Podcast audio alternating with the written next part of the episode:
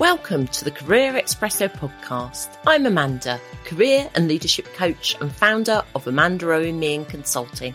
It's my mission to help women navigate the workplace with clarity and confidence so they can get the careers they truly deserve. In each weekly episode, I'll be sharing actionable tools and strategies to help you be more successful and tackle some of those tough workplace topics. Whether you're early on in your career, returning from a break, or stepping into your first leadership role, I'm here to help you take control of your career. Quite simply, it's work and careers done your way in the same time it takes to drink your morning coffee. Let's jump right in and get to work on the career you know you deserve. Welcome to episode 19 of Career Espresso. Have you ever had the job hunting blues? I suspect we all have at some point. If you answered yes to this one, you are absolutely not alone. And I can't say as I blame you. At times it can feel like a job search is a long, challenging process. And it can also feel quite personal into the bargain. In this week's episode, I'll look at how long on average it takes to find a job and what you can do to speed up your search. Plus, as ever, I'll be sharing tips to remain positive along the way because another annoyance of job searching is the toll it can take on your overall well-being. Searching for a job is an arduous task that most people want to avoid for as long as possible. So it doesn't exactly feel great when a job search turns into a long job search, which turns into a longer than expected job search, but worry not. It's completely possible to find the right job faster with a few smart, specific strategies and the right know-how. Whether you've been looking for a job for a few weeks or a few months, your emotions undoubtedly feel like a roller coaster ride. But just like any other project, consistency is key. So how long should a job search take? This is the most popular question I hear from job searchers I work with is how long should I expect to be looking? Obviously, every job search person is unique, but there is some data out there that might help you. In the three months up to August 2023, there were nearly a million job openings. Now, if you're itching to start a new job ASAP, you might think your job hunt will be a blink and you'll miss it kind of deal with that many opportunities out there. But there's more. Even the most qualified job seekers are still putting in some serious effort to land their next role. According to recent research, the average job search time can range between three and six months. In my personal experience, both as a job seeker and as a career coach, I agree that three to six months is probably a realistic target for the amount of time it will take you to get a job offer. One big caveat before we move on. If you've been looking for a new job longer than six months, it's absolutely not a reflection of your self worth or of your efforts. It's worth remembering that behind every successful job seeker, there was one or more of the following self doubt, anxiety, and feeling a bit lost, rejection, unanswered emails, and maybe even ghosting from employers, endless hours prepping for multiple rounds of a process. You know, we've all heard of it where you get asked for two or three interviews and there's an assessment center and it goes on. And at the end of that, you may not always get the job. Mental exhaustion and uncertainty or fatigue with job applications, just feeling like you've had enough. Bottom line is, if you're feeling this way right now, it's totally normal. But I'm here to share some tips to help you re-energize and accelerate your job search. So let's focus on what we can do. So what impacts your job search timeline? There are going to be many elements of your search that could fall outside of your control. So let's think, you know, like economic conditions. Maybe there's a number of redundancies and they're rising. Are we experiencing a recession? Or it could be events specific to your industry. Maybe the sector you work in is undergoing a lot of change and turmoil right now. Time of year can also have a big impact. January and February are frequently noted as the best times to look for a new job.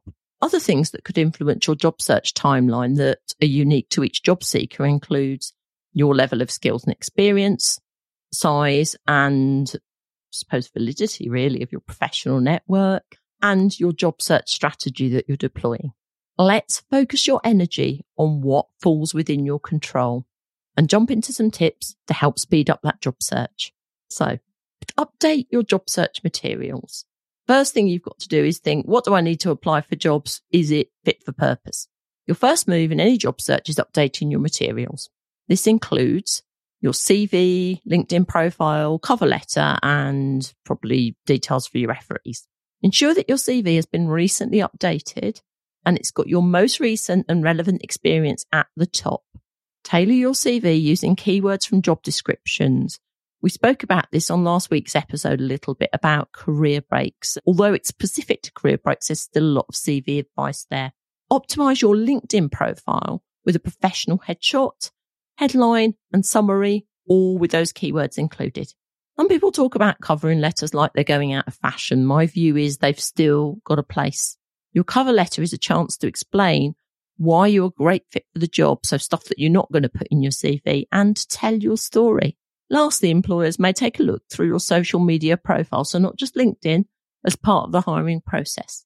Might be worth taking a quick look through them and ensure they are presenting the professional image that you want and make accounts private or remove anything you don't think is appropriate do some self reflection.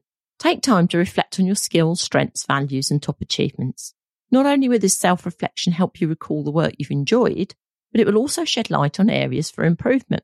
Some self reflection question prompts you can ask yourself are What do I enjoy about my current role? What are my top skills and strengths? What are my top achievements and the results from them? What do I want in my next job? Polish your personal brand. Your reputation is based on the things that you've already done. Your personal brand is based on how you want people to perceive and see you. This means your personal brand must be visible. When you do things, don't forget to tell people. Pick the channel you're most comfortable with, such as LinkedIn's the obvious one. Next, share your ideas, updates and opinions. Follow other thought leaders in your area or sector and comment on other people's content. Everybody's got a personal brand but if it's not visible, no one is going to care. I use LinkedIn as my main place to build my personal brand, promote my coaching business and this podcast. I share advice, tips and engage with other career coaches and consultants. When I accomplish big things, I share them with my community. When I see others in my community sharing big things, I'm first to congratulate them. Self advocacy is important throughout your career, but especially when you're in the middle of a job search. Tell your network you're looking. This is one of the things we don't do. One of the best ways to find a job is via networking. According to HubSpot, as many as 85% of jobs are filled through networking, with the number of hidden jobs forming part of this number. Hidden jobs is when a role is never advertised publicly. So many opportunities arise from talking to people. That could be a formal coffee chat or letting your network know that you're actively looking. When you're asking your network for help with a job search, you need to make it easy for them to help you. This means telling them about your top skills, what sort of roles you're looking for, and how they can help you. Your network wants to help. You just need to let them know how. Determine what job resources will help you. In addition to networking, you'll also want to use other job resources such as online job boards and contacting hiring managers directly. Don't forget the power of an optimized LinkedIn profile too. 85% of recruiters think LinkedIn is the most effective social media platform for sourcing and hiring new recruits.